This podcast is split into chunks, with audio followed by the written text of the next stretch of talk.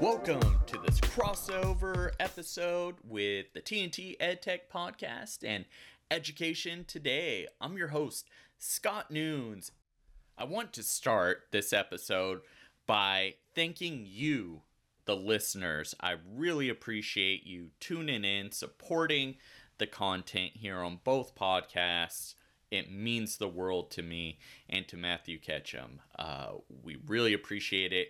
We're in the thick of it with 2020, and just like many of you, we're growing tired. So we're working hard to bring you these educators. If you feel like you have a message that you would like to share with the other educators out there, head on over to flipgrid.com backslash nunes, just like my last name, N U N E S, the number 12, and then the word days, plural with an S at the end, and share your message, and you may find it featured right here. So head on over, do that right after you listen to this episode, and take care of yourself. Hang in there, and I'm hoping these pro tips will help you get through 2020 with a bang. Welcome back, everyone. This is Scott Nunes, your host of the TNT EdTech podcast and Education Today.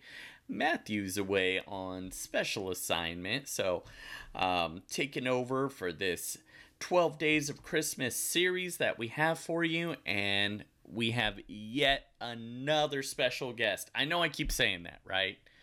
And these guests are amazing. I feel like they just keep building off one another and getting better and better, or maybe I'm just becoming more and more filled with their encouraging messages and pro tips, uh, their joy, their hope, their encouragement that they're providing not only to you, the listener, but to me. I'm really feeding off of that, making just leaps and gains in terms of what I'm able to accomplish at work. The last two weeks have been so intense, so, so, so intense. And I'm doing great work. I feel so fulfilled. Um, I'm not gonna lie, I'm a little stressed out too. Uh, it's a lot, but I can see the light at the end of the tunnel. Uh, this too shall pass, and I'm ready. So I left off who's the guest for today. It is Noa Daniel. I was just on her P3 podcast, uh, which is amazing. You got to check it out. Uh, I'll spoil a little bit for you. Uh, I love what she's able to do on uh, the Canadian Ed radio station. She is actually able to play legit songs and she doesn't have to get these audio samples. She can play classic hits, pop hits, you name it. She can play it. They have special licensing for that. I'm so envious. I would love to be able to do a show like hers someday. I really love music, it gets me going. And so on her podcast, uh, you know, uh, she has each guest uh, talk about a, a song that is nostalgic to them one that they identify with and one that inspires them. So I encourage you to hop on over to the P3 podcast and check that out. And uh, I'm going to encourage you to place a little mental bet. What do you think I picked? Or what genre of music do you think I picked for my songs? If you know me well, you could probably guess. Uh, one of the genres. Uh, the other one might be uh, a bit of a surprise to you. So, uh, you know, if you do listen, let me know on Twitter. I'd love to know what you think. And Noa Daniel's got a great message. Pay special attention to what she has to say about student relationships and how she fosters those with music. I love it. Uh, now, I didn't go as deep as she went in the classroom, uh, but I always wanted to get there. And who knows, even though I love this ed tech coach role, you know, at times I do miss the classroom. I definitely want to be doing this for a while, but if this ever gets old or I miss the classroom so much that, you know, I find myself back there again, um, I'll be trying it out. And until then, I'll be living vicariously through you, uh, my gracious listeners, and those I serve locally. I know you're going to like this episode.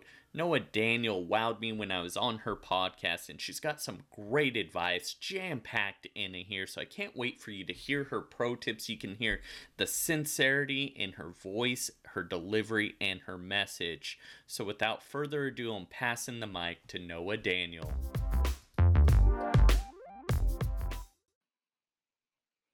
These are crazy times. I mean, unprecedented crazy times. And to keep yourself from going crazy, I'm going to share my little piece of advice that helps me every day. No matter what ed tech tool I'm using, no matter what I'm teaching, my students are people first, and I am a human being first. I'm really open about the mistakes I make, what I'm trying to do, and sometimes the gap between my goal of what I'm trying to achieve and what I actually achieve. But most of all, I remind everybody that we need to have fun and we need to shake things up. And I do that not only with casual brain breaks and opportunities for music and a little bit of madness every once in a while in my virtual classroom, but I remind myself of my own humanity and the idea that I went into teaching because I like to connect with people and move them forward.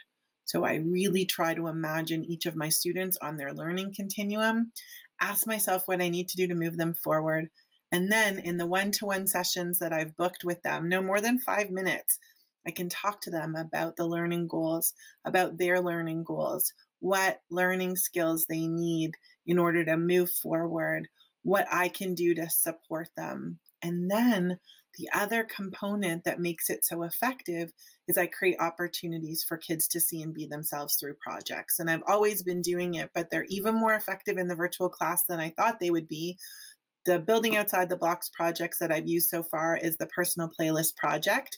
You may have heard of the Personal Playlist podcast. If you haven't, Scott's on it this week, so you should definitely check it out.